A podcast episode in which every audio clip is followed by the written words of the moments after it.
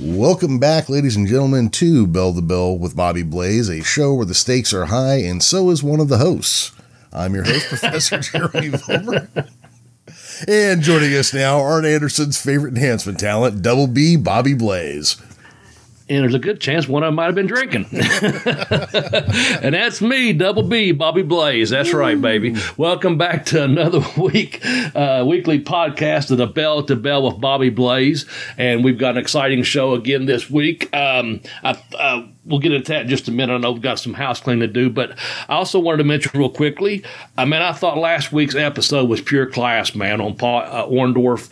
Uh, yeah. Just want to thank you, Professor. It sounded great. Uh, we both gelled together. Um, if you haven't listened, folks, go back and listen to it and turn a friend into onto it as well because if they were a wrestling fan, uh, uh, especially a Paul Orndorff fan, we, we did him right, man. We sent him out in a good way, and um, I want to thank you because we uh, completely professionally uh, done that show, and man, a lot of good feedback uh, that people were into it, and they appreciate our tribute to Paul uh, Orndorff. yeah, was a, so, I, that was yeah. a good episode. It was fun to record because you know, uh, especially when you've got personal stories about a, a wrestler that we're talking about. that always makes a show much more enjoyable for me, and I yeah. bet, I bet for our listeners overall. Yeah. Yeah. So. Um, you know, I thought of something too. Since then, I had one more story. when I met Kevin Sullivan down in Knoxville before one of Nitros, uh, uh, when Smoky Mountain had shut down, Kevin said, "You know, hey, you, you know, said Bobby, you want a job? You got one? Call Paul on Monday." Well, when I called Paul on Monday. I, I forgot this the other day um, after we recorded, but when I called the office, and again, this this was a we went on several times before we actually got to the contract deal, but he wanted me to come down for a TV and he said, uh, he goes, now, Bobby, you're not going to show up being 260, are you? I said, what? He goes, Kevin said you packed on a little bit. he goes, I don't need any more 250 pound guys down here. I said, no, said, I'm weighing about 230. I said, it's about 10 pounds over where I work at. I said, but, but I'm, I can get to 220 pretty good. And he said, okay, I just want to make sure. And then, so we started going from there. And I thought that's funny that he said, uh, uh, I guess, uh, but I, I went looking and I do remember the shirt I had. I had a t-shirt shirt and then I had like a jean shirt over it, and it gave you an appearance that I was a lot bigger than what I was. I will say that. Yeah. It, it, was one of them. It was a nice looking shirt, but it made it made a man look like a man. I'll say that. And uh, anyway. Yeah yeah, it, it just didn't work out that time, but that wasn't the reason why. but I thought about the other day. Yeah, because he thought I was still in Knoxville. That's what happened, actually. Uh, he wanted me to go to Macon, Georgia, like the following week. And I was like, Paul, that's 75 pounds, you know, past Atlanta. And he said, Well, you're right there in Knoxville. You can make that. And I was like, No, I'm back home. And I said, I'm eight hours from Atlanta. He's, Oh, okay. And so that kind of started our negotiations. But anyway, I thought that's funny. And he said, hey, You ain't going to show up down here weighing no 260, are you? but see, Paul was a straight shooter. So, yeah. Um, uh, right now, I might weigh in at 260, Paul. yeah, Orndorff over uh, there telling you, set down the chicken McNuggets now. Yeah. hey, here's a funny story. I have not had a chicken McNugget since 1983. Uh, an actual chicken McNugget. Now right. I've eaten, you know, chicken tenders and things. I've eaten my fair share of chicken, believe me. But man, I got um, I ate some chicken nuggets in 1983, and I swear I got so fucking sick and puked my guts out. Uh. That even when my kids were younger and we did road trips or just take them after a ball game, if they got fucking nuggets and that barbecue sauce, I'd roll the fucking windows down. I just about puke.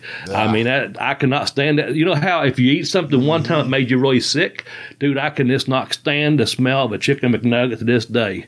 Now I like me some fried chicken, but no McNuggets, thank you. You wouldn't be a true Kentuckian if you didn't like fried chicken. yeah, that's it. That's it, man. So, My nephew sends me some nice chicken. He gets out Costco, dude. I put it in that air fryer and it fries up real nice.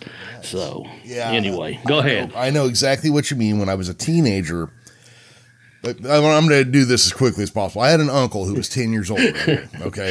Uh-huh. And uh, put him right between me and my dad age wise. So he was like the cool uncle when I was a teenager. He was the guy that let you smoke right. and drink and party and bring chicks over. So me and my cousin, who um, was about two years older than me, were spending the weekend with my uncle, watching wrestling, hanging out, playing Nintendo, bullshit, right? One night, Mike goes, that's my uncle. He goes, Hey guys, we goes, check this out. He goes, I'm going to get five girls to come over here back to back to back. And I'm going to get each one to bring a pizza, a 12 pack of beer, bang them, send them on their way, get the next one. Damn. We're just like, bullshit, you know, fuck off. Well, girl number one shows up. 12 pack of Keystone, giant ass for that pepperoni pizza, plus, plus the stuff to make tequila sunrises. Oh God! So me and my cousin are getting shit faced as my uncle is marathon running five women in a row, showing up with beer and pizza. we got so fucking sick. My cousin had a hangover for two days. Me, I didn't touch tequila again until I was in my mid 20s, and I'm sitting at a beer bar and we're talking to these girls. One of them goes, Hey, we got a bottle of Cuervo in the car. You want to come out for a shot? uh, sure, you know. She hands me the bottle. I take a drink. I hand it to the next girl, and then it comes around one more time. I take a shot. As soon as it touched my tongue, I handed the bottle off. I walked over and I puked up everything I'd eaten since 1978. I couldn't. Once I got the actual taste of Cuervo Gold in my mouth, it made me sick. And Yeah. I realized that once you throw up tequila, it tastes the same when you drink it as when you throw it up. so Yeah. I, I understand it. I smell tequila, and I my stomach Yeah. heaves on me. So I get it completely. Where you got a Yeah, bad that's not one of mine either. Yep. No, that's it. Yeah. All right, man. Well, listen, I guess we got a couple shout outs. Um, I'm going to give out one real quick here. Uh, John Cosper, big shout out to him. He did an article um, introducing one of my students, one of the students at the uh, Art of Grappling School, and he wrote a nice little uh, spotlight on an up and comer, and that goes to uh, Judy Ray Hendricks, man. And uh, he quoted me a couple of times, me and Jillian. Uh, uh, she's been trained, you know, doing real well, and I appreciate John writing a nice little article. I put that up on my Twitter at uh, Bobby Blaze seven forty four. I sent that out. John tagged me in it, and tagged Jillian in it, and also Judy Ray. So if uh, someone at the school wants to let Judy Ray know I gave her a shout out, that's fine. Um, but don't let her head get too big. She's got a long way to go, but she she's got great potential, Jeremy. I really think so. And John Cosper uh, wrote a really nice article. Thank you, John, very much. Uh, he can be found at John Cosper. He's also the author of the uh, the uh, with Johnny Candido, the Chris Candido book, No Gimmicks Needed. Uh, when I see him, and I hope to see him soon, I'm gonna get his book on Tracy Smothers, um, and he's got a couple other books as well. I just have right in front of me. But um, anyway. You can follow him on Twitter, John Cosper. Um, and then we got another person from our Twitter feed. I'll let you uh, make this shout out, and then we'll explain why and what what what you know. So anyway, Are we? who you uh, gonna bring up here? I, I guess we're going to talk about Sparks Third Coast here, huh? Yes, thank you. Yeah, Sparks, thank you, my man. Uh, he sent Jeremy and myself these really nice Irish McNeil Boys Club T-shirts, and man, my, I got me the long sleeve black. And uh, it's really doctored up there, man. Kind of like what you said, Bullet Club. It's got some chains, dog collars, uh, some guy holding a belt, the state of Louisiana on it. Um, really cool stuff, man. I can't wait to wear it. It'll be about another month, uh, probably once we get through August here. I think uh, this is September wear, and I will post that on Twitter. Uh, it's an excellent looking shirt, man. And uh, thanks, Sparks. We appreciate that. Uh, anything to say to Spark? I got no. We got one more Mississippi guy we want to bring up. Uh, you know what? Just that uh, he runs a show for uh, Booking the Territory. It's one of their paid uh, Patreon shows Mm-hmm. where they talk about the new NWA stuff that's going on. I don't know what Okay. the release schedule is, but get over there if you get a chance and look for his show. It's again, it's on the Patreon page. We're gonna have to get ourselves one of those, Bobby, at some point. I thought about that the other day because I saw um, Theo Von, uh, the comedian, on his Patreon page. He uses that money to uh, to help out single mothers, uh, like sends them money to ha- to go out uh, with their kids and do something fun. Um, and I thought, man, if we had a Patreon, you know, that'd be pretty cool. I know several people have it, but we could we could do something fun with it, like split it and buy beer. But um, Well, anyway, I'll support or some- we could I'll help su- single mothers I was too. say I'll support some single mothers with it. Yeah. yeah, yeah. But uh, anyway, yeah, uh, we need to look into that. Did you good, know- good on you, Sparks. Yeah, did you know there is no champagne in the champagne room? I, I, I did discover this. no, I did not know And I, that. I also learned that I can lose twelve hundred bucks just as quick at a topless bar as I can at a Chemin de Fer table. Um, yeah, but anyhow, Okay. Um, well, let's give one more shout out to another buddy of ours from down in Mississippi, and that's um, Adams. Uh, Adam, rather. Um, he uh, he always uh, listens to the program and, and posts something real positive about it, and we appreciate that, Adam. You taking the time to uh, to tag Jeremy and myself, uh, as well as the Bell to Bell Blaze podcast on on those Twitter feeds, and um, uh, giving us that feedback. And he left some real good uh, feedback on the Paul Orndorff one as well. Yeah. Um, so we appreciate that. People that take the time to You know what's funny let is us when, know. when I upload those shows like at midnight, you know, going into Tuesday morning. I usually hit refresh once or twice once it's up just to see if any numbers pop up right away. And Yeah. two two or three different times now I've hit it and one it shows like one has already gone. And every time that happens, I just go, well, there's Adam. So There's Adam. Yeah, there's check Adam. it in. So yeah, That's cool, That's always nice of him. I do always appreciate him taking the time to do that. Uh, everybody else who's listening, please take the time to rate and review uh, our Yeah. show wherever you listen to it, especially on iTunes if you listen or uh, Apple Podcast, now as they call it. Um, you know, give us a rating, give us a review, and remember, Bobby and Jeremy suck is not a review. That's right. Uh, also, while we're at, it, I'm gonna give out our Twitter accounts. I'm at Bobby Blaze 744. Jeremy's at the Geekish Cast, or you can hit us up at the Bell to Bell Blaze. All of those are on Twitter, and Jeremy does have a Facebook page up as well on Bell to Bell Blaze. So uh, thank you very much. And again, iTunes, as they call it, that'd be the you know that's that's where we get some good reviews. We appreciate that. Just be fair and honest. Um, that's all we appreciate. Uh, Jeremy, so next week, man, uh, hopefully I have a good report about uh, what took place uh, that I'm getting ready for right now. It's live pro wrestling Saturday, August the 7th, bell time 7 o'clock at the Bel- Beckley Raleigh uh, County Convention Center. And that's the old National Guard Armory there. It's a hell of a good building. Um, I'll read off a couple names here, man. The Heat Seekers, one hell of an unsigned, ta- unsigned tag team. Uh, Kerry Morton's going to be there. Um, let's see here. Ron Mathis, Davey Richards, uh, Matt and um, Heath from Impact, former WWF talent, and Brian Myers from Impact. Now listen here, man. Uh, Stephen P. New from New Taylor and Associates Attorney at Law. They're the ones. They're one of the big sponsors of this show. It's the Bash in Beckley.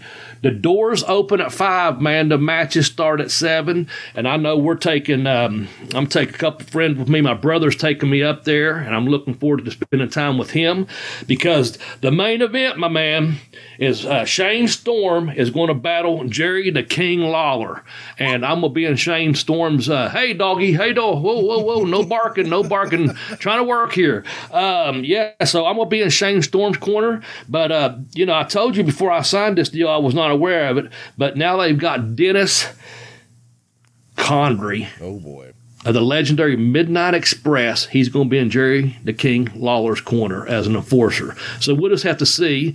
And I hope all the people that can hear my voice in the greater tri-state area, if you're in, you know, Kentucky, West Virginia, Ohio, um, maybe Virginia, um, over in that area, come on down. Uh, South Carolina, uh, not too far away. Uh, Maryland, not too far away. Just depends on where you're at. But uh, anyway, come on down, man, and check out the Bash in Beckley and um, I'll be there having a meet and greet beforehand, signing a few autographs, and um, then we're gonna get all raw, all, all, all real serious. And I'm I, like I did. I beat Jerry the King Law before, and now one of my proteges, a young. Shane Storm, that I've known since he was 17, had a lot of matches and wrestled some top guys in this business. He's going to be taking care of Jerry the King Lawler. I'm just going to keep one eye open for that daggone, uh, on one on Jerry and one on Dennis Condrey, man, and help my man get the win, I hope. So I know that you and the King have a little bit of heat from back in the day. But Yeah. how, how about you and Dennis Condrey? Is there is there something there? No, there shouldn't be, but I'm wondering if there's not. Okay, and I'll tell you why. I've only met Dennis one time, and that was two years ago uh, up in Charleston at the ASW. Um, that's the sponsor of the show too, All Star Wrestling. When they had the 30 year reunion for Corny and Bobby, and uh, they had them all together. Uh, Bobby, you know, Bobby was there with uh, Dennis, and um, uh, of course I knew Stan before that because he was in Smoky when I was there, and I've been to a convention or two with him since. But uh, I had never had the pleasure of meeting Dennis, and I met him um, that night very briefly, and uh, I don't think there's any heat. But now I'm starting to wonder, man, when they bring them in, you know, as an enforcer, and, and after the fact that I was already on the show, going to be in Shane's corner. Um, I don't know what Gary Dameron up there is trying to pull or whatever, uh, but I'm I'm just thinking now I got to protect my interest, which is my body and myself, as well as the interest of my client, Shane Storm, and we'll see how he fares well against Lawler. But um, Condrey, I just don't know, man. We have to, you know, if he's going to be um, an enforcer, that has to work both ways, I think. I don't think he, now they're saying he's going to be a Lawler's corner. Whatever, yeah, you know, I don't know. Difference, big difference in those two spots, you know. Yes, that's yeah. what I'm thinking, man. So they're changing it up. I think they're, you know, screwing around with me a little bit, Jeremy. Yeah, I think so. so. We'll see. Like, you didn't like scratch his Lincoln or something, did you? No, but that's one of my favorite all time interviews. when he said that, you know, I got a Lincoln Continental and it don't float there. And when you threw it out there last week, I love that man. That's pretty good. Oh yeah. No, I don't. I don't fuck with another man's car, man. Yeah, it's probably no not to. Yeah.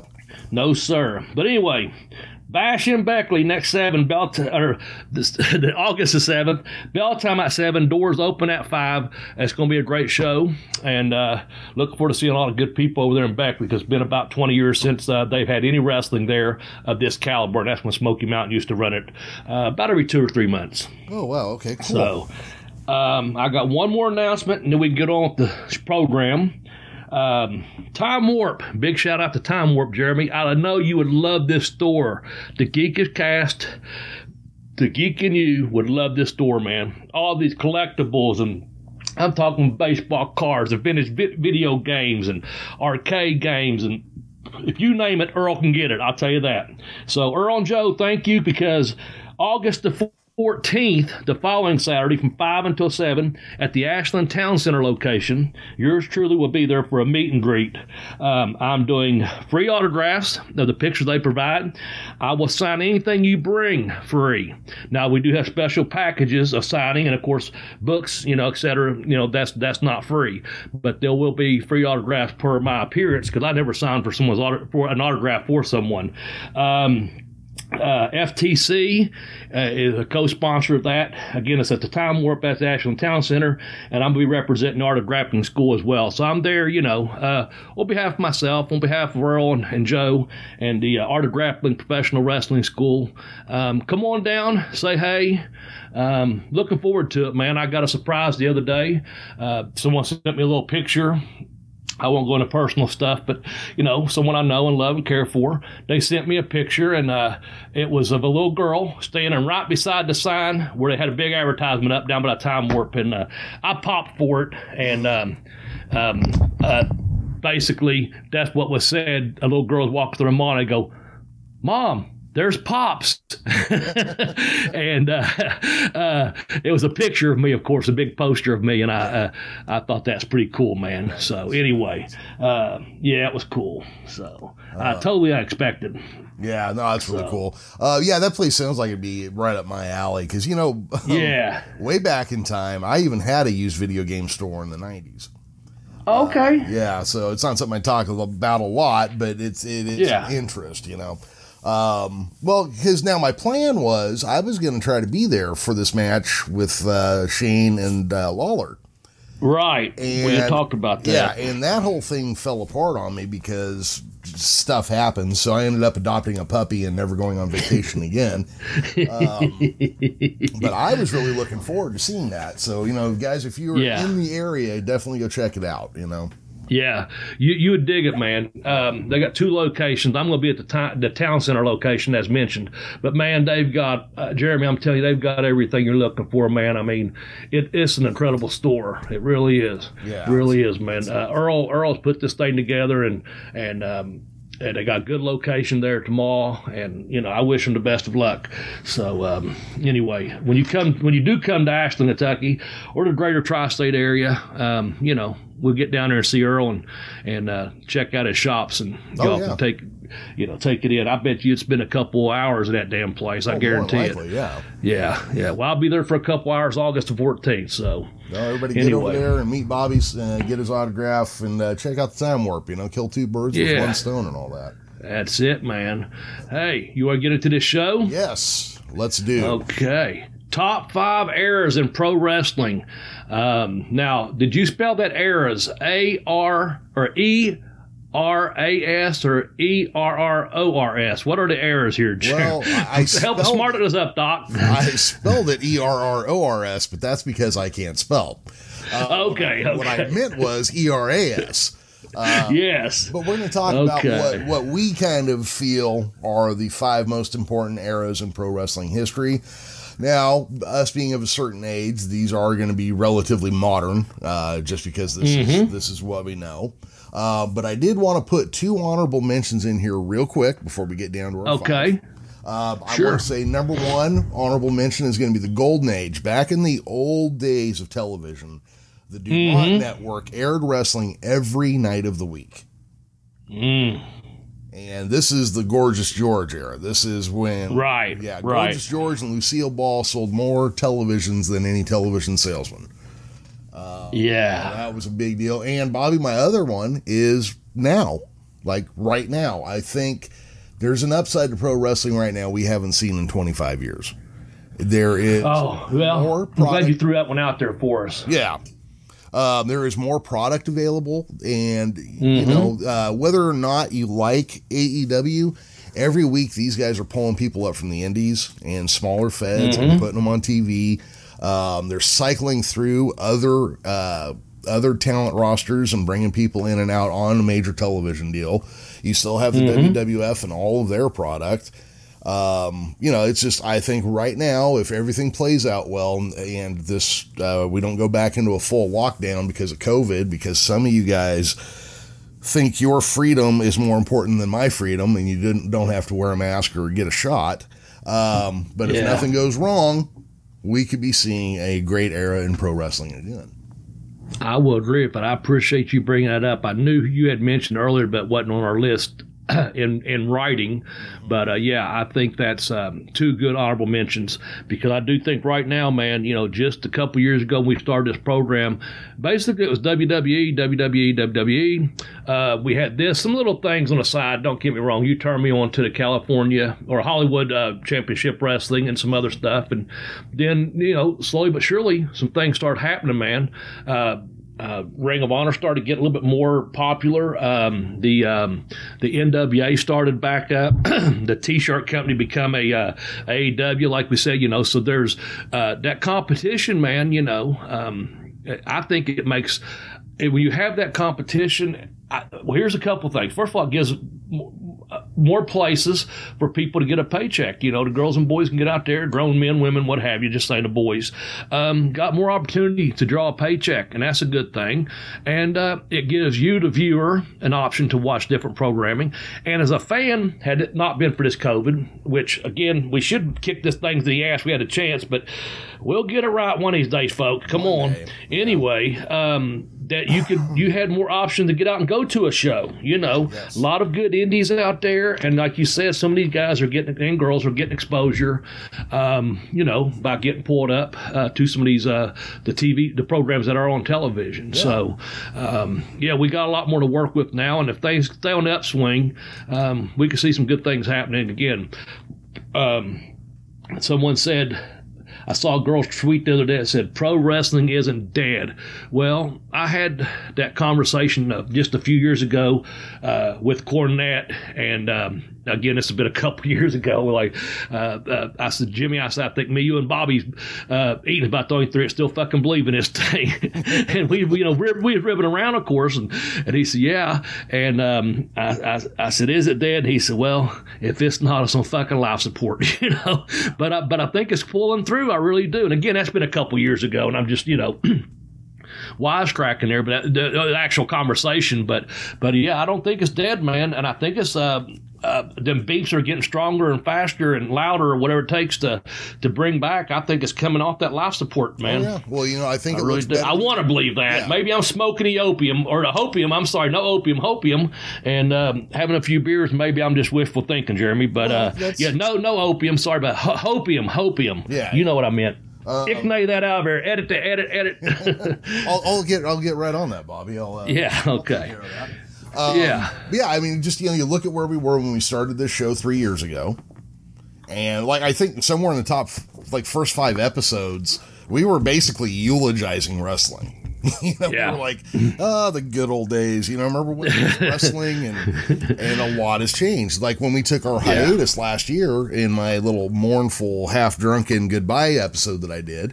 Um, I, you know, one of the things I was like, look, we're leaving. Wrestling's better than it's been in years. So you know, if, if we got to go, it's it's an okay time for us to get out. You know. Yeah, yeah.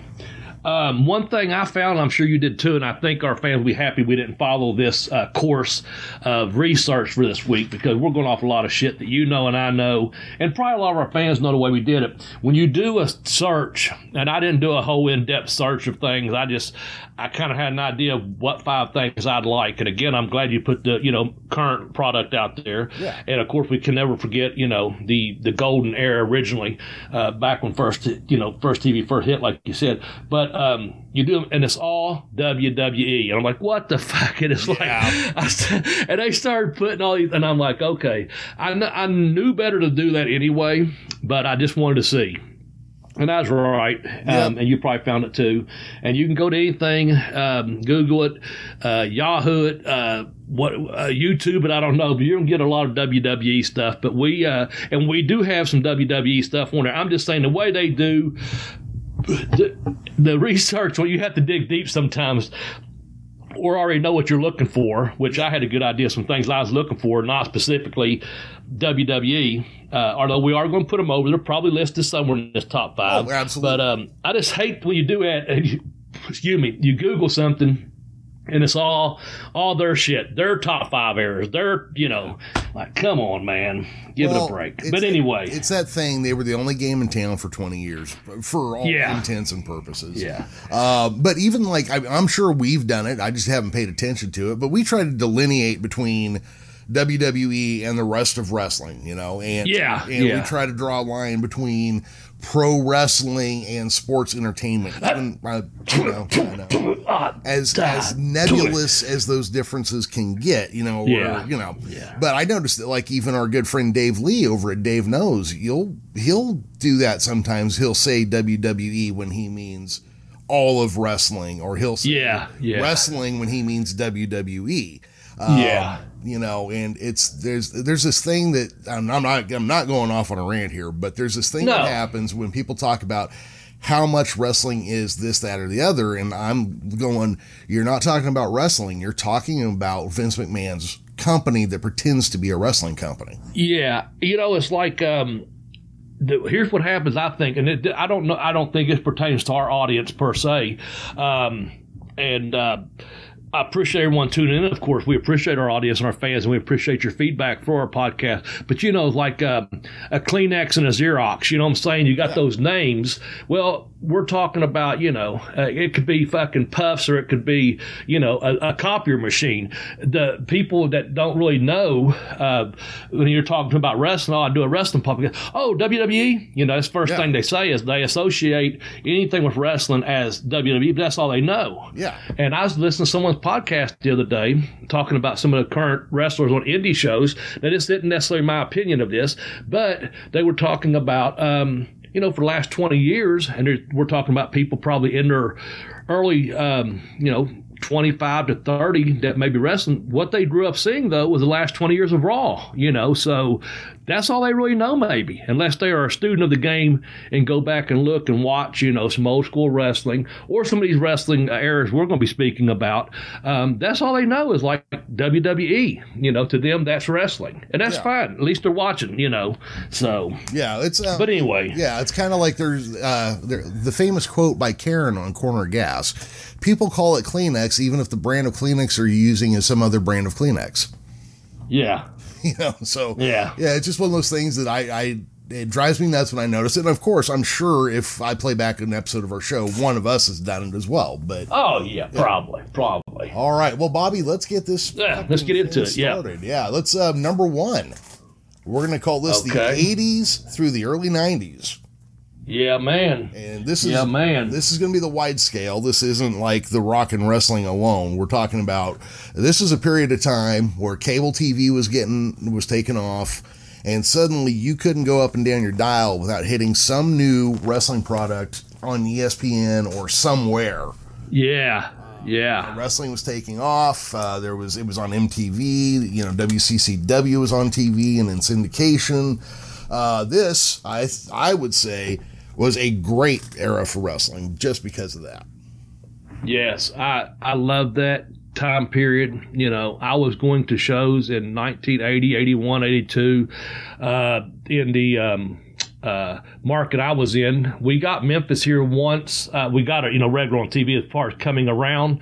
They came to this area once, uh, sold out the National Guard Armory, but we got uh, the NWA, you know, coming to Huntington and Charleston, West Virginia. And then in 83, 84, 85, I was closer to Lexington, Kentucky, and I went to some of the Memphis shows in that area, you know, when they did Lexington once every uh, once a month. I think it's on Thursday night. Um, so you know, um, I got to see all those events. And then in 85, I was in Maryland and Baltimore staying with my grandmother, my uncle at the time. My grandfather just passed away. And I went up there and spent almost a year up there. And Uh, got to go to the, you know, WWF came through there, as did the uh, NWA.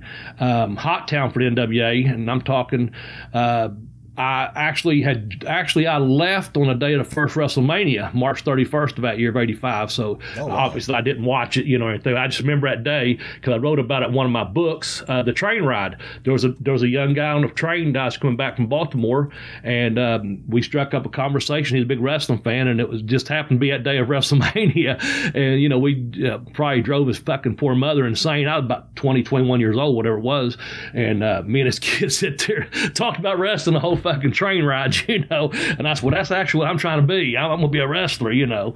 So uh, all that era, man. Then of course we'll get into this in another in just a little bit, but all the way through the, I'm not going to give it away some of the other ones, but you know I'm talking about, man. Just that the TV. You come home after school. I know my younger one of my younger brothers come home and he he turned that um, uh, WCCW on ESPN, you know, every day at four o'clock, or I was like, you know, fuck yeah, you know, right on, you know. Um, anyway, good time. Of course, the rock and wrestling, WrestleMania, all that. So we said through the early 90s on that um, before some other changes started taking place. Uh, uh, TBS was going, you know, that was pretty hot. We had NWA on syndication. Uh, we had it on a Saturday night after Georgia Championship Wrestling. Um, we had it on a syndication on a about 11:30 on a Saturday night and a Sunday night, and it was actually two different programs a lot of times, like a worldwide, but it wasn't. I don't think it was worldwide then, but it was an NWA product gotcha. being uh, uh, uh, syndicated. So lots of wrestling uh, through that time, and great house shows. Uh, uh, a lot of great towns out there. It was still, you know. Oh well, yeah. The, you know, the that was kind of the dying days of the territory. So the odds were there was something going on in your neck of the woods. You know? Yeah, um, yeah. I listed a couple there earlier, like from Tampa, the Florida. You know, we had the Florida Championship was going on. You had Memphis going on. You had the UWF going on. Um, uh, just uh, Portland was still running, you know. Uh, uh Texas uh, always had something going on. Like I said, WCCW, uh, probably Southwestern or South Southwestern down there, Southwest. Yeah in San Antonio or whatever. I mean, there was a lot of stuff going on. And then that whole East Coast corridor, they ran those big cities, like I mentioned, Baltimore, they ran oh, yeah. Boston, New York, uh, Philly, Baltimore, D.C., straight down, you know. Oh, yeah. Well, um, and you so, know, I mean, Houston was still running at this time, and Paul Boesch was actually getting ready to sell the Nick Bockwinkel. Mm. That was that was Nick Bockwinkel's original retirement plan was to buy. Yeah, Houston, what you told me. Yeah, and take over down there. Um, of course, that that kind of fell on its ass, and he ended up having to stay like on TV in wrestling through the rest of his life, basically. But um, that was his plan. So, but I mean, all those markets were still yeah. going for a while at least. Like San Francisco would stick around till '82. I'm pretty sure. Yeah. yeah. You brought up a thing before around 82. Uh, we were doing a, a, a year end thing. Yeah. And if you look, there was a lot of companies actually shut down around 82. You was yeah. telling me. It was just like, so, um, yeah, it was as you go through, you'd see like 1982 was basically the end of San Francisco. It was the end of LA, basically.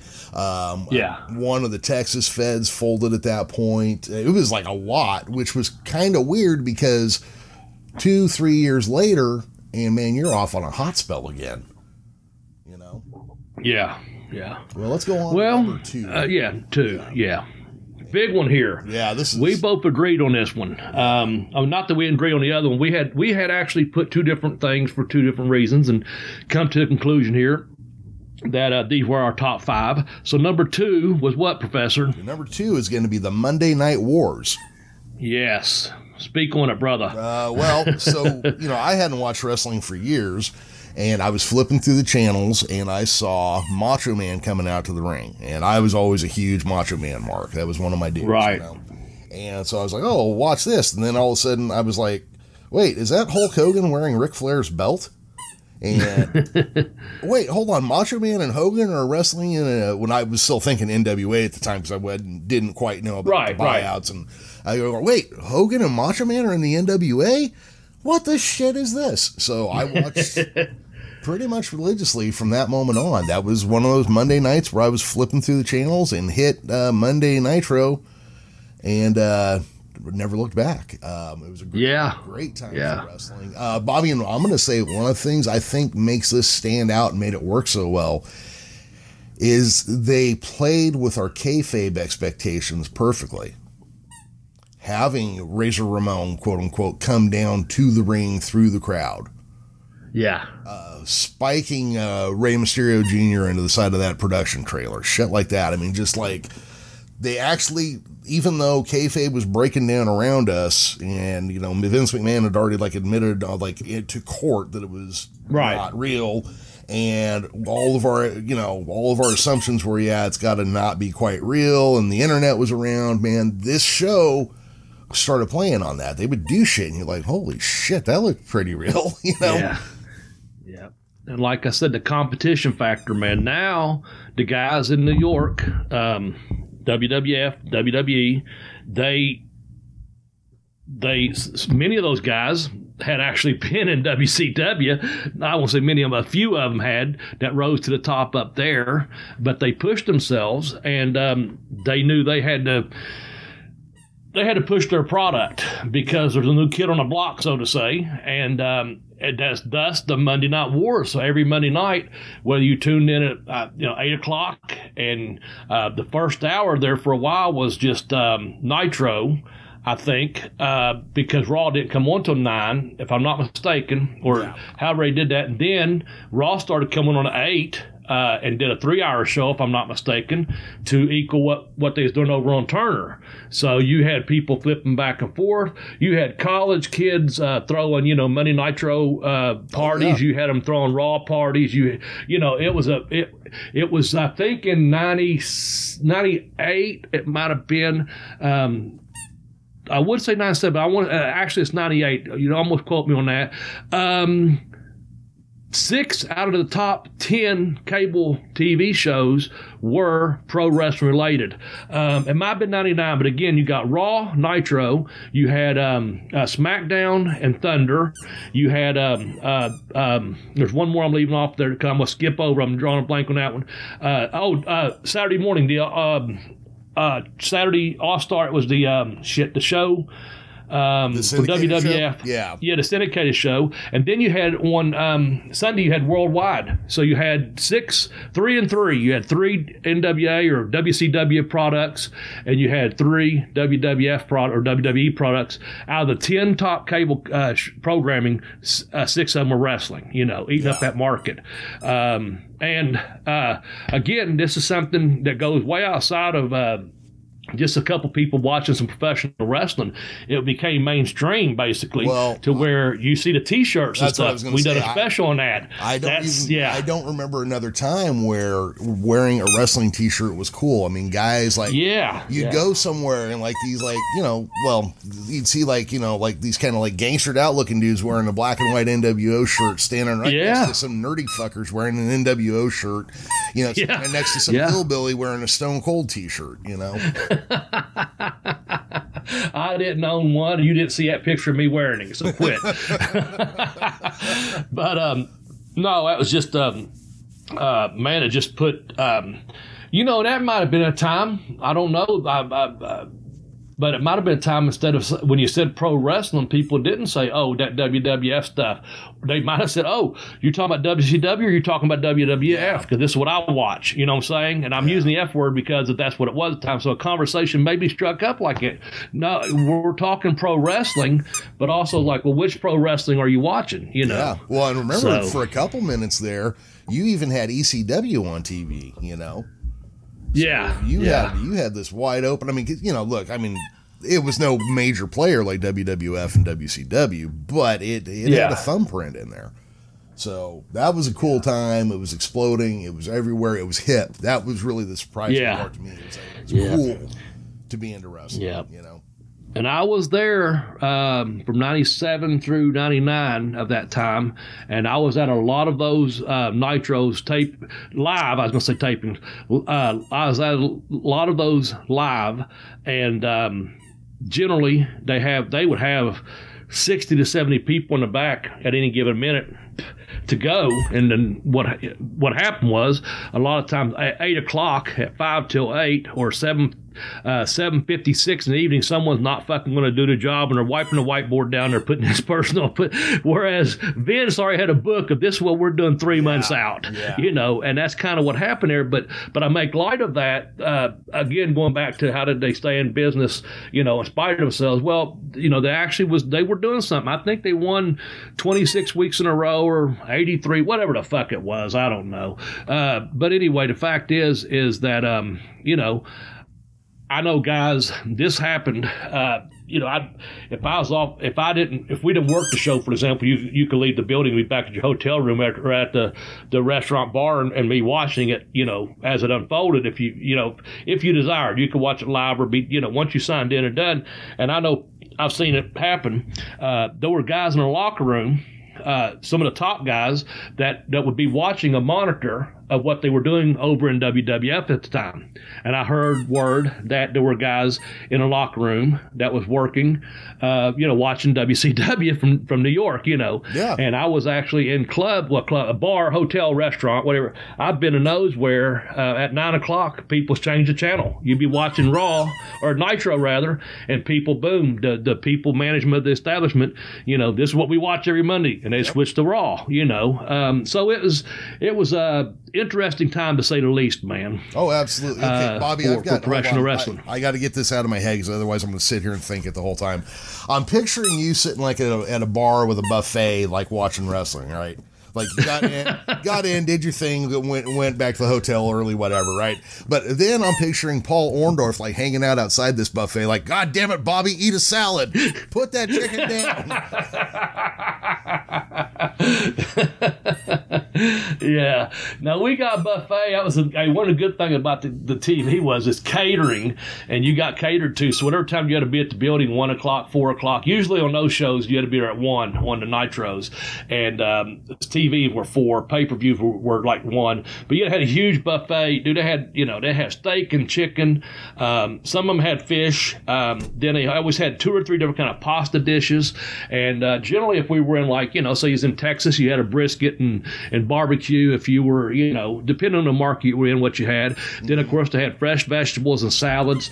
They always had you know waters. Um, they had a cooler. You know, they had uh, uh, iced tea, sweet tea, um, coffee coffee, just and then it, then it had milk, you know, big gallons of milk there, and and uh, desserts, just about everything you can imagine.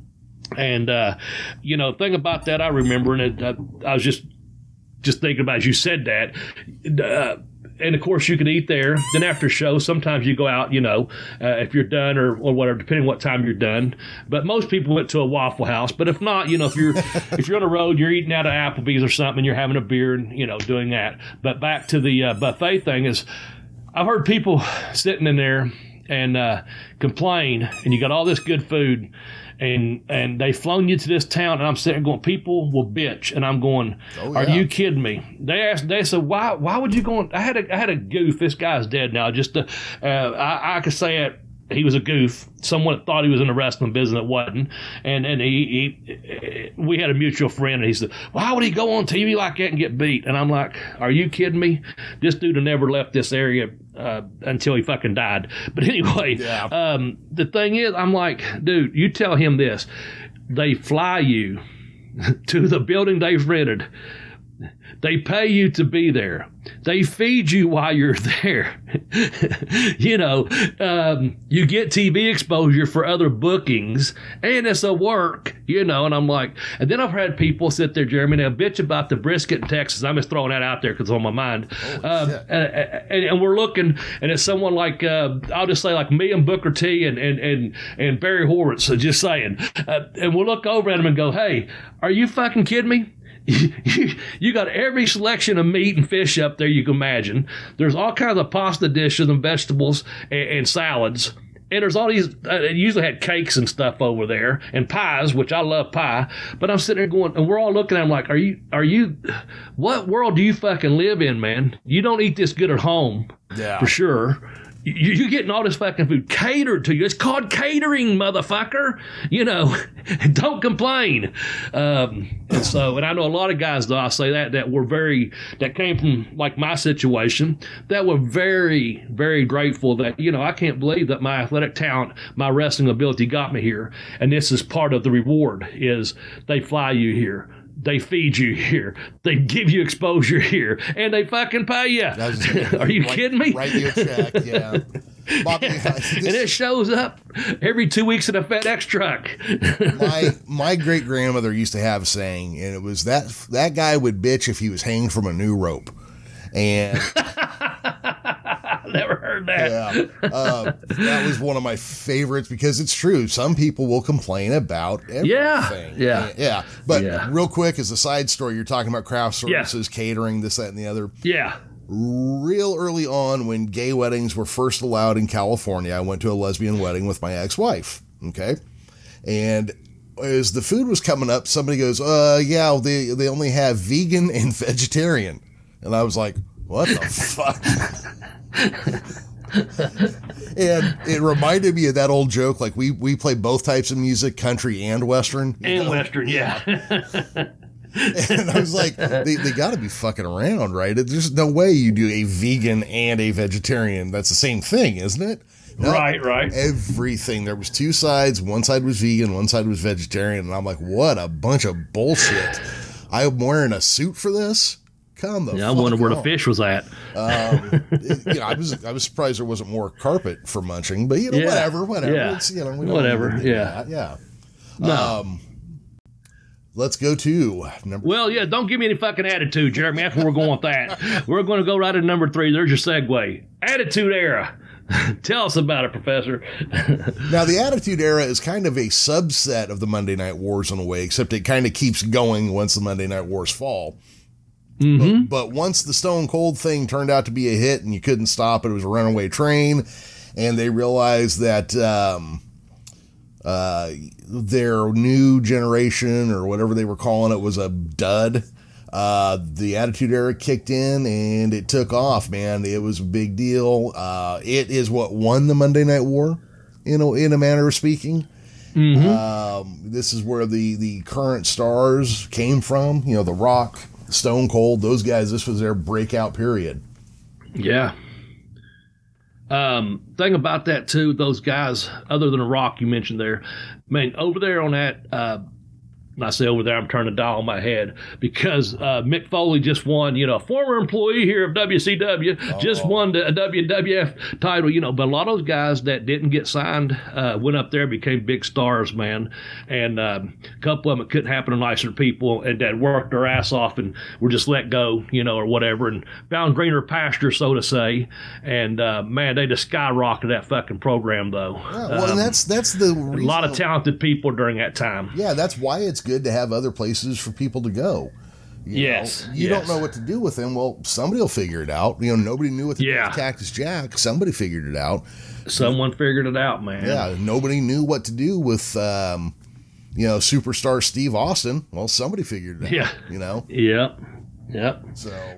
And, um, but yeah, that's, uh, and the thing about that time too, uh, when you, when you turn that program on, I know the, um, uh, before I step my toe, my own toes here saying I know we're the you know Mysterios and the Juvis and a couple of smaller guys, the the lightweights per se, or the the cruiserweights or whatever, your Malenkos and Guerreros, you know, we're over there, uh, smaller guys, but but they actually were pretty muscular guys when I say smaller. You know what I'm saying? Yeah, they yeah. were just maybe shorter in stature, whatever. But the fact what I was getting at is when you turned that on and you saw The Rock or uh, Mick Foley or or Stone Cold. You saw Vince McMahon himself. You saw grown fucking men on that channel fighting. You know what I'm saying? You're like, holy shit. Or you know, wrestling or what have you. And I'll say this I've said it before. I don't know if I said on this podcast or not, but if I had, it probably was earlier on. I mentioned this earlier. Uh, it's 7 fucking 57, and you got live TV start at 8 o'clock, and they're changing names because someone doesn't want to do the job in the main event or whatever. Uh, then uh, someone said, Well, I'm not working with this guy. And I've seen someone, I won't mention his name, just walk up to the board, wipe his name off, um, and, and, and say, I'm not wrestling him tonight, and it's fucking quarter till. And it was like one of the earlier matches, uh, well, between 8 o'clock and 9 o'clock segment. Whereas, like I said, Vince had stuff figured out for three months in advance or what have you. But those, um, shit, those same guys, um, when you go on the air like that, at the end of the program, when, when, um, to me, when you turn, when WCW went off at the end of the night, it was a clusterfuck. Someone had ran in. No one actually got beat. There was a, you know, no one did the job per se. It was a, there was a disqualification. It was a clusterfuck. You know who won. Whereas on the other channel, on WWF, uh, hear me out here. You had guys every week when a program went off. You actually know who won and who lost. Right. Um, it, it there was an angle and it, it, was I saw Mick Foley get beat by The Rock. I saw The Rock get beat by um, Stone Cold. You saw Stone Cold get beat by Vince. Whatever it was, you know what I'm saying. You had a conclusive ending that yeah, I want to tune in next week, but it wasn't like a clusterfuck. You had an idea of like, oh, next week The Rock's going to get his revenge or whatever. There was a build up for it, kind of like we talked about before. It wasn't those um, six months, eighteen months programs like we talked about maybe back during the uh, the the previous era we was just talking about, where you had an angle and it, it built to the next match is a no DQ, the next match is you know, but when NWA um, uh, or excuse me, WCW, it always seemed to be like kind of a fucked finish. You know, um, Hogan wouldn't do the job, or or you know, have, who interrupted this time? Oh, another new member of the Outsiders, what have you? Yeah. I'm just saying. But then on the other side, it seemed like there was a conclusive ending to the program, but it was enough of an ending, obviously, to make you want to tune back in the next week to Raw, yeah. and thus they just you know, uh, well, you know you're you're not going to beat Vince at his own game. No, you and, know. and it got to the point where WCW kept going back to the well with the same shit over and over again. Yeah, it was like watching a dog get whipped for six weeks. You know, it was just like, yeah, come yeah. on, man, it's it, you, you're not going anywhere. Uh, yeah, yeah. You know, and it's you know, and the other thing is, I think you'll hear people say this all the time. Vince McMahon was playing with Vince McMahon money. Vince McMahon yes. was yeah worried about where these dollars and pennies and things go. WCW right. had an unending bank account that nobody gave a fuck about that they just yeah. Well, eventually did. Well, yeah, but I mean that was that was part of the. No, I know you're just, paying with someone else's paycheck uh, or pay, checkbook rather. Yeah, is one thing, but uh, Vince is playing with his money. No, yeah. and that's the thing about that attitude era. It caught on. He caught on. Mm-hmm. Uh, hell, you know, he started doing his Mr. McMahon gimmick. You know, what I'm saying it's like this shit caught. He caught on, man. Uh, he went with the changes, so to say. He wasn't doing the same thing for six weeks. Right. Uh, thus, the attitude, you know, of all these different guys guys they had, you know, had all the talent in the world, and uh, seemed like they utilized them all in a proper way to have that kind of program. People were concerned, I think, when it went from two hours to three hours. Oh gosh, could they fill another hour? Um, the only thing I, uh, I will say about that, they were taking about the first 20 minutes of each segment, both companies, and you're doing these interviews and you're doing this in ring bullshit stuff. You know, oh, this guy's interrupted when I tuned in, I wanted to see wrestling, but you know that's the way it is. But at least you did get that wrestling in there. Um, maybe in a two-hour period, you got what thirty-five or forty minutes of wrestling, something like that. I think over a three-hour period, you only got like forty-eight minutes of wrestling or something nowadays. I don't know what it is. I'm just throwing them numbers out there, but but I liked it when you was getting out of an hour, you did get, you know, at least a good wrestling. yeah, yes, thank you. Yeah. So uh, anyway, that's the attitude era. Yep. Uh, uh, speaking of attitude era, I got a puppy giving me an attitude era right now. I can tell. Yeah. I can tell. She's biting my uh, foot her, and she's barking. Um, yeah, heard her biting that little squeezy thing or something earlier. that was my so. elbow. That was me. Oh, okay. I was, I was squeaking because she bites hard. that was man. you squeaking. Okay. um, Bobby, would you mind oh, if we man. took like a five minute break so I could try to get her yeah, outside? Yeah, that's fine. Just, okay. Yep. I'll be right back. Sounds good. We'll, we'll finish up. Got it. Okay. All right. Sorry about that, everybody. I had to, you know, puppy business to take care of there. I'm so glad I adopted a dog. I can't even begin to tell you. Um, yeah, yeah. Did you know? Well, you know cattle dogs like to bark in the middle of the night. Yeah, I, I, I, I, didn't. I know it now. now you do. Yeah. Are they barking at cows or just barking? They, well, they, apparently, what it is is they they develop that behavior to keep wolves and shit away instinctively just bark out. Yeah, because like I mean, even just like I'll walk through the room and say just by instinct, she'll grab my heel and try to turn me around and send me somewhere else.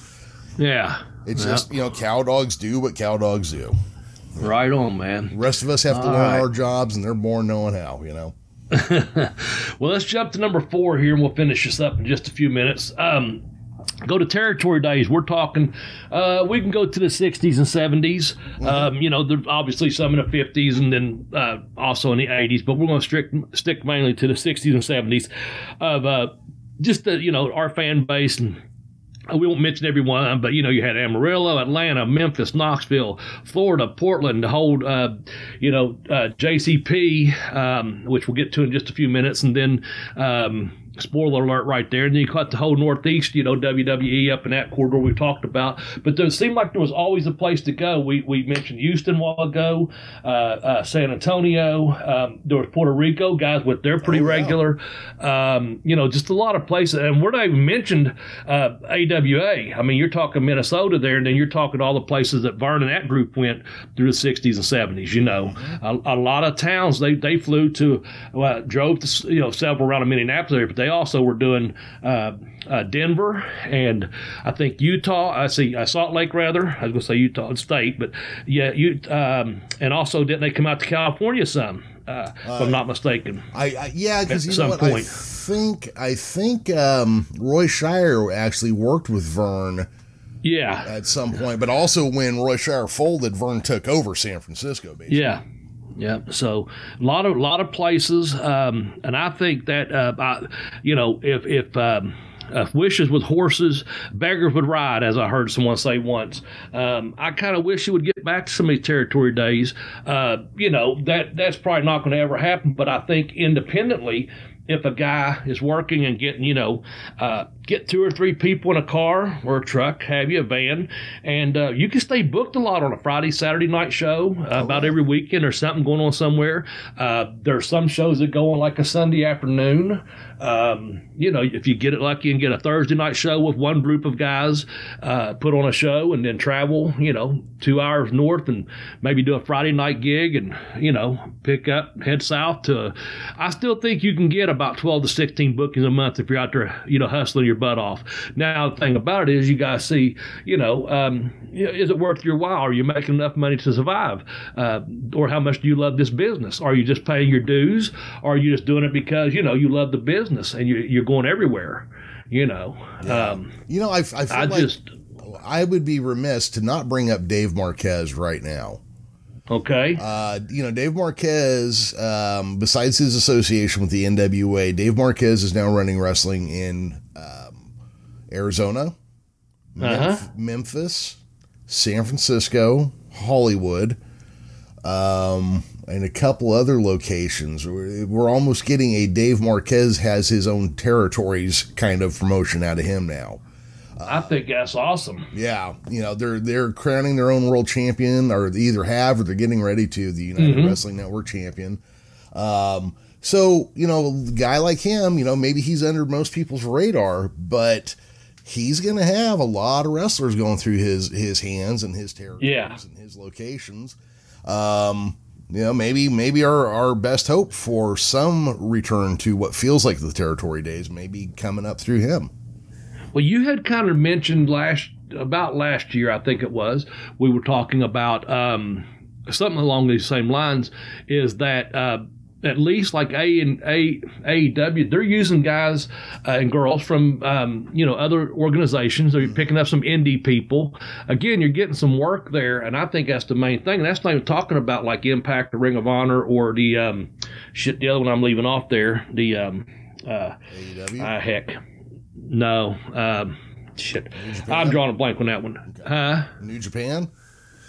no, uh, the. Um, hell, I can't remember. Okay. We done it on, the tiers, but anyway, just saying, people have got places to go and work. Uh, NWA, you know, if you could work for them a couple shots a month uh, uh, when they do their tapings, if you could work for Dave Marquez, whether when he comes to the Memphis area or when he do it in L.A., you know, wherever or Arizona, where have you, and he I'm just saying, man, a person get out there hustling, you can make it make some money. Mm-hmm. Um, yeah. The one I'm thinking of, we had it on our, our radar there. Um, Yes, thank you, Major League Wrestling. So you got some place you can go to work at, man. But that may, again, like you said, that might be the closest thing we get back to doing a, a, a territory thing. If if they get out to and, and again, who knows what's going on out there in the world with this this whole COVID situation. But if it stays open like that, man, and you can get um, people back in the stands, you know, uh, you you can get some guys traveling, and and and I would say you stay booked, man, until you get on the radar for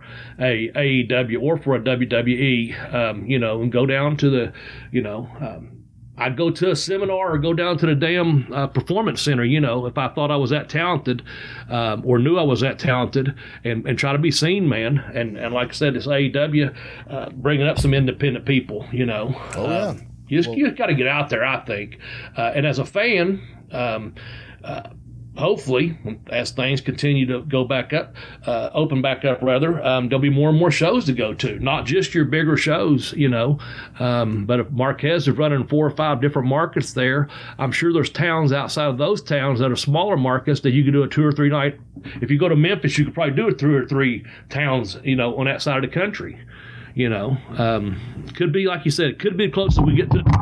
Oh shit! Sorry about that. That's all right. Hope that didn't bust your ears. I said I, that that could be getting us back to the closer, closest we get to a territory type uh, situation again. Yeah, like I don't but, think you know. My brother and I have talked about this. There's really not a way to do it with the internet. You could never yeah have the territories like you used to, but you could right. have something similar.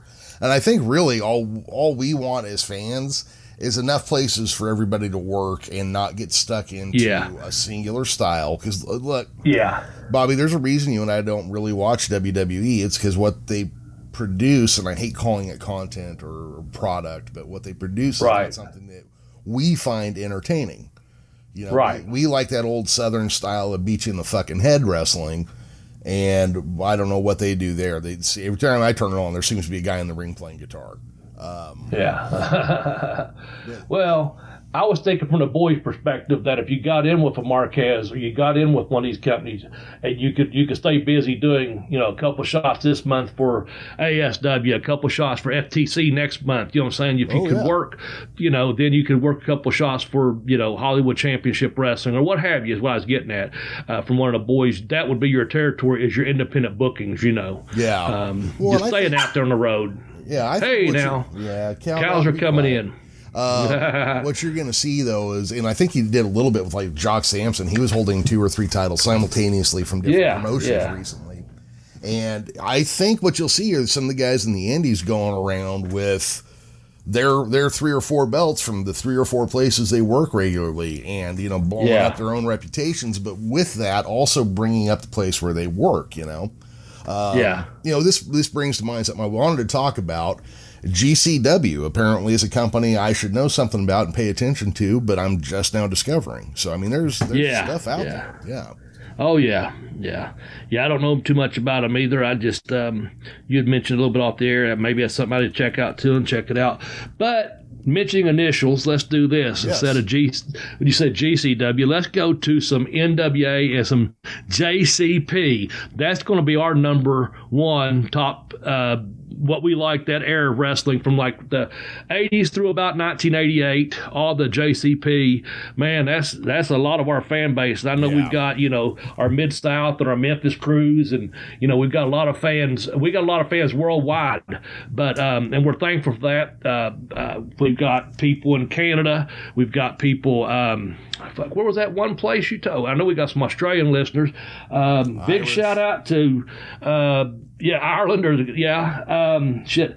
Uh, North Bergen, New Jersey. Shout out yeah. to North Bergen up there, Joey Diaz country, uh, all the way out to uh, California, down to Florida. I mean, we've got a lot of good listeners out there, but I dare say, man, uh, the core of our listeners are really into that JCP, the uh, 80, early 80s through about 88 just uh, you know Flairs and funks and uh, the Carolinas and uh, just uh, uh, Dusty Rhodes and and the cruise, the Rock and Roll Express, the Midnight Express, the Road Warriors. I mean, I can go on. Everyone's going to know who I'm a name from that territory, you know. Uh, the four that's just good stuff, man.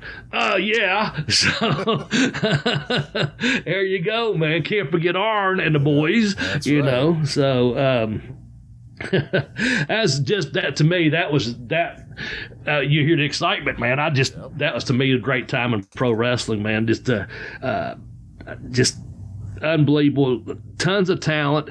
Uh, when you watch the programming on TV, uh, the interviews were great. Um, they they uh, they were they didn't dominate the show and when someone spoke, it meant something. If Arn come out there and dropped them four fingers, it fucking meant something, you know. And then the matches meant something. And then at the house shows, when you went to them, um, and I was fortunate enough to go to quite a few during that time because of, of, my age at that time and the location I lived in. Uh, I, yeah, I drove a couple hours or caught a ride uh, from anywhere from an hour to two hours away and went regular. And um, man, it was they, they never let me down, you know. Yeah. Um, and I saw a lot of good wrestling. I went on a show. I think it's 86 in Huntington on an Easter show. And uh, just uh, the Road Warriors working the Russians, you know, it's just like, holy shit, man. Just I, saw, I went to Charleston and saw, you know, Rock and Roll Express working the Russians. Uh, just stuff like that, you know, just uh, some of those good memories. And then also to see, got to see Harley Race come through, you know, uh, on uh, he wrestled Brody at time I was oh, telling you about yeah, and, in, yeah. in, in, Huntington. Uh, got to see um, got to see Flair several times in Charleston. You know, this is back when I was just a fan too. That was the whole thing. Uh, about, up until '88, I remember in '80 before I had my first match, and, and my first match was September 11th, 1988. But uh, I remember um, where I'm at right now, uh, not too far from where I live at. I was dating this girl I mean, she got this big, big, nice uh, TV at the time, and uh, it had this uh, uh, remote with it, man. And I could flip through and watch two different wrestling at the same time. There was a there was a syndicated show on and one channel, you know. And I was like, man, you know, this chick's all right, man. She don't she don't get upset that I sit here and watch wrestling. You know what I'm saying? It was like a Sunday night, and we'd be having dinner or whatever. I could flip around on a couple of different wrestling shows. This was like a big it was a big floor model for that time, you know. Is is uh, but uh, just saying like, holy shit, I had two different wrestling programs on, you know and she had a nice remote, you know. So that's not all she had. It was nice, but just saying, as a fan, you know, you're like, whoo, man, a lot of good wrestling. Yep. So, and I'm covering again from 80 through about 88. So you're talking eight, nine years, or probably 79 to 80. Actually, we got we got TBS uh, the uh, in 81 here, but we had Memphis from way back when. But again, we're talking JCP at this time. So yep. uh, we started getting the NWA and uh, uh, Georgia Championship and all that. But the uh, when that NWA and, and, JCP come through, man, we are like all about it, man, all about it. Yep. So you were seeing the guys on TV and the magazine and could see them in person. Yeah. So. See, and over here, you know, we kind of we we were petered out kind of at that point, you know, here in California. yeah. Um, you know, so we really TV and magazines, and then you had to go on a long ass two hour drive. If yeah. Coming, yeah. If, if, if you were lucky enough for something to be coming through. Uh, yeah, yeah. You know, I just looked, and it looks like uh, New South Wales, Queensland, and Victoria are big places in uh, Australia. And, okay, cool. And of course, my dog's ancestral home is Queensland. So, you know, okay. it's probably her family members. it might be. Yeah. Tuning in to listen to Cow Dog. Exactly. so she, she's been active this episode. Yeah. Boy, has she ever. Um, hey, Bobby, let's sell a couple books and go home. What do you say? Yeah, sounds good to me, man. So, we just talked about this earlier uh, before we went on the air with the affiliate count. If you would like to help this program just a small bit, we'd appreciate it. Uh, I have a few books. I'm going to try to tell you a couple books, and uh, hopefully the program gets a couple of dollars back or kickback and help us out. And that is um, the professor here has set up a site or a, a easier way to get to the link, I should say, site. The site is Amazon. Just go to Amazon. But if you'd like to help out, go to my first book, Pin Me, Pay Me, Have Boots Will Travel, just go to tinyurl.com slash blazebook1. It'll take you right to the site on Amazon. You can purchase the book there. And again, the program, the Bell to Bell Bobby Blaze podcast, gets a little bit of kickback. And I appreciate that very much. The second one of my second book is I kicked out on two, The Educational Wrestler and that is if you go to tinyurl.com slash blazebook2. The good professor is taking care of that. All you have to do is use that link, and it's the affiliate account for Amazon, and the program does get a little bit kickback out of that. Um, and I get a, you know, like I said, I always say, I get a smile on my face when I sell book. If, and I, I really do it. It, it, it, just, it's good for me. It's good for my own self morale, man. I'm just like, um, you know, I get a couple of dollars off each book, and I'm really happy about that. But I'm more happy that someone's actually reading something that I wrote from my heart. And both those books, um, you know, I wrote from the heart. Uh, again, it's Pin Me, Pay Me, Have Boots Will Travel. That's at tinyurl.com slash blazebook1. If you want, uh, I kicked out on two, the education wrestler, go to tinyurl.com slash blazebook2. And I'd appreciate it very much. And I'm sure the professor would as well, as does our podcast. Uh, we have a website. Uh, Jeremy, want to tell them about the website real yeah, quick? bell2bellblaze.com. And we are if anybody out there is a writer, a short form writer who would mm-hmm. maybe like to pitch us like a weekly or a bi weekly thing, um, I don't think we could pay a lot, but we might be able to pay you for your time. Uh, yes. So get over there, check us out, hit us up on Twitter, let us know. Um, uh, Jeremy, I did see your application for a guest spot. I don't know that we're doing anything with listeners uh, but I think maybe towards the end of this year, Bobby and I may kick around like a roundtable episode. So I'll keep you on file for then. Um, Bobby, what else we got? I think that's it, right? Uh, that's about it, man. Um, you know, I got a podcast I'm doing this week uh, with a gentleman from over to England, James. Looking forward to that. Doing a Zoom one that'll be up on YouTube in the next few weeks. I'm sure he's he's uh, just finished up. I watched uh, Tom Pritchard's and and uh, he's got part runner Ricky Morton's up there, very first class. And then I'm gonna be recording mine. I would have recorded this past week, but he uh, he uh, was behind on some things, and we're gonna record it this week. So I'm looking forward to that, and I'll update you on that. Again, if you can come out and see me and all these superstars up there in Beck Beckley at the Bash uh, in Beckley next August the 7th. The doors open at 5. Matches take place at 7. I will be a part of that show with Shane Storm, Jerry the King Lawler, and Dennis Condrey. And I'm really looking forward to that. I'm also looking forward to just uh, uh, getting a hang uh, with my brother and a couple other people we have going with us.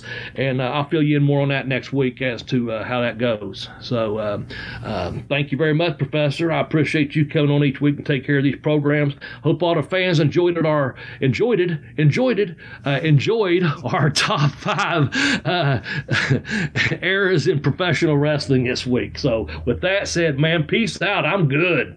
All right. Well, everybody, thank you for checking us out. We will be back next week with another great episode of Bell to Bell with Bobby Blaze. Thank you for listening this week for the late Tex Johnson, for Cow Dog, myself, Professor Jeremy. Shit, I spit all over the place. God damn it.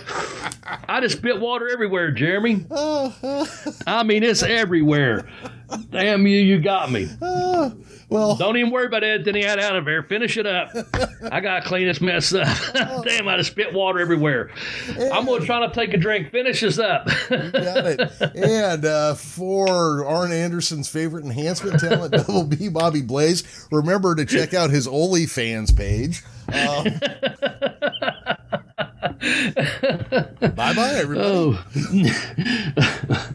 Man, I just stressed this damn keyboard and desk, microphone, everything. God damn it. Oh, I literally spit water everywhere. Holy cow. hey, God. cow dog, calm down. You got me all nervous, cow dog. Ah, she does that.